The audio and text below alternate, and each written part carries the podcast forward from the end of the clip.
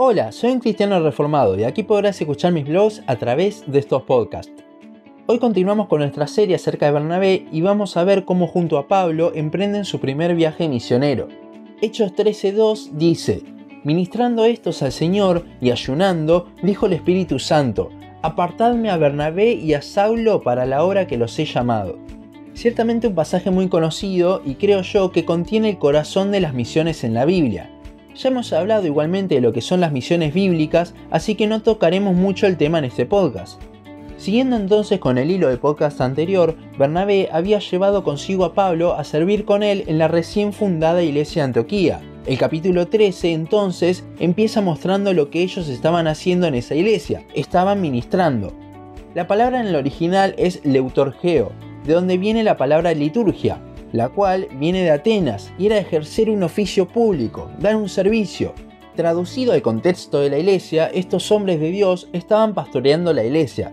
Algo importante también de destacar de esta palabra es que habla del cumplimiento de una función, pero para nada un trabajo como tal, sino más bien un servicio. Entonces podemos ver que Bernabé estaba haciendo buen uso dentro de la iglesia de los dones que Dios le había dado. Esto es algo a lo que debemos aspirar cada cristiano. El pasaje continúa y llega la intervención del Espíritu Santo, que pide al resto de ministros que estaban con ellos dos que los aparten para la hora a la que los ha llamado. Esta palabra apartadme en el original es la palabra eforizo, la cual significa literalmente apartar o excluir, hacer a un lado, pero con límites. Y aquí es donde vemos un concepto importante en las misiones. El misionero no se desliga en ningún momento de su iglesia, esto significa que los pastores de esta iglesia siguen siendo la autoridad de este misionero y también que deben rendir cuentas de su ministerio. A su vez, nótese que el Espíritu Santo no eligió a cualquier persona, eligió a dos que ya estaban ministrando en Antioquía.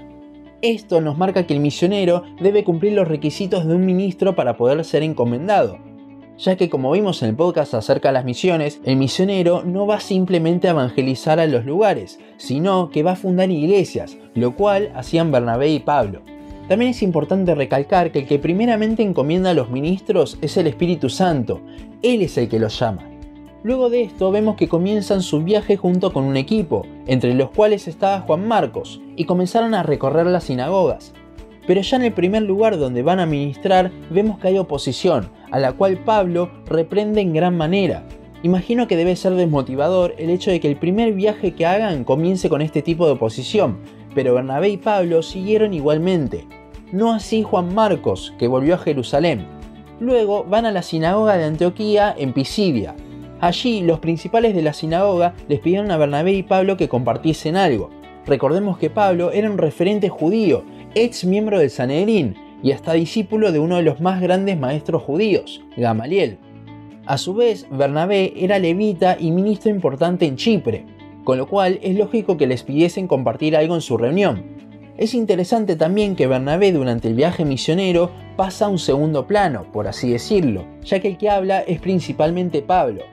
Si bien Bernabé era el que en un principio había dirigido e integrado a Pablo, él reconocía cómo Dios había capacitado a este hombre y deja que sea Pablo el que habla. Bernabé tranquilamente podía decir que hablaría a él, ya que estaba capacitado para hacerlo y era él quien lo había estado dirigiendo a Pablo, pero él entendió que lo principal es que Cristo sea proclamado de la mejor manera, entonces él mengua para que Cristo sea glorificado quizás en una mayor forma. Estoy seguro igualmente que si bien el que hablaba era Pablo, Dios utilizó en gran manera a Bernabé para animarlo durante este viaje, ya que ese era su don. Al final del capítulo 13 entonces vemos el momento en el que Bernabé y Pablo entienden el llamado del que hablaba el Espíritu al principio del capítulo. Este era ser misionero hacia los gentiles. Nótese cómo el viaje misionero ya había comenzado y recién habían entendido el llamado del Espíritu. Esto nos hace ver la dependencia enorme que tenían en Dios, ya que no sabían bien lo que iban a hacer, simplemente sabían que Dios los había encomendado. Muchas veces es necesario que comencemos, que demos el primer paso de fe, de dependencia a Dios, para que así Él nos muestre nuestro llamado. Algo importante también es el hecho de que este llamado estaba respaldado por la palabra de Dios, Hechos 13:47. Esto creo que es lo más importante para comprender nuestro llamado. El viaje misionero continúa en el capítulo 14 y vemos que tuvieron muchos altos y bajos. Por un lado, los judíos que no paraban de perseguirlos y hasta llegaron a apedrear a Pablo, y por otro, los gentiles que creyeron que eran dioses por los milagros que Dios hacía a través de ellos. A pesar de las dificultades, ellos seguían compartiendo el Evangelio y más personas venían a Cristo. Al final del capítulo 14 vemos que los defendieron unos discípulos de Cristo del maltrato de los judíos. Estos discípulos eran probablemente personas que se habían convertido a través de la predicación de Bernabé y Pablo y luego habían estado siendo instruidos por ellos dos.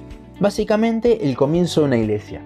Yendo más hacia el final del capítulo vemos que vuelven a la iglesia de Antioquía a rendir cuentas de lo que había sido su primer viaje misionero, donde vemos que no hizo falta hablar de las persecuciones porque no importaba, simplemente contaban cómo Dios se había glorificado por medio de la predicación de la palabra y cómo muchos, incluyendo gentiles, habían llegado a Cristo.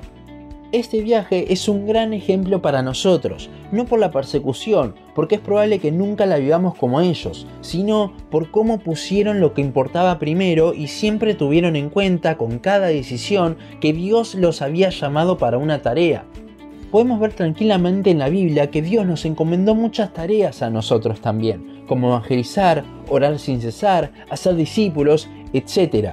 Entonces, con cada una de las cosas que Dios nos manda hacer, tratemos de ser como Bernabé y Pablo y fijar nuestra vista en que lo estamos haciendo todo para el Señor y para su gloria. Hasta aquí nuestro podcast de hoy. Síguenos en Facebook, Instagram, YouTube y Spotify. En todas nos encontrás como un cristiano reformado. También seguimos en uncristianoreformado.blogspot.com para leer el resto de nuestros blogs. Nos vemos en la siguiente ocasión.